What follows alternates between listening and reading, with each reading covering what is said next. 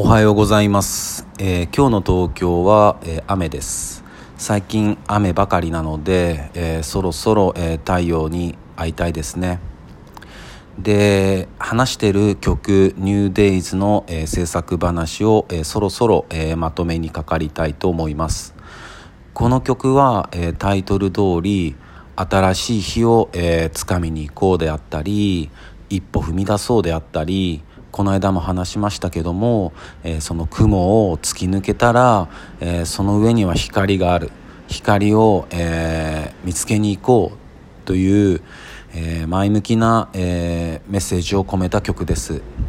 で2020年の3月に、えリリースした「ファーストトリップも」えー同じく前向きなメッセージを込めた曲なんですけども、えーくしくも、えー今なお続くこの一連の騒動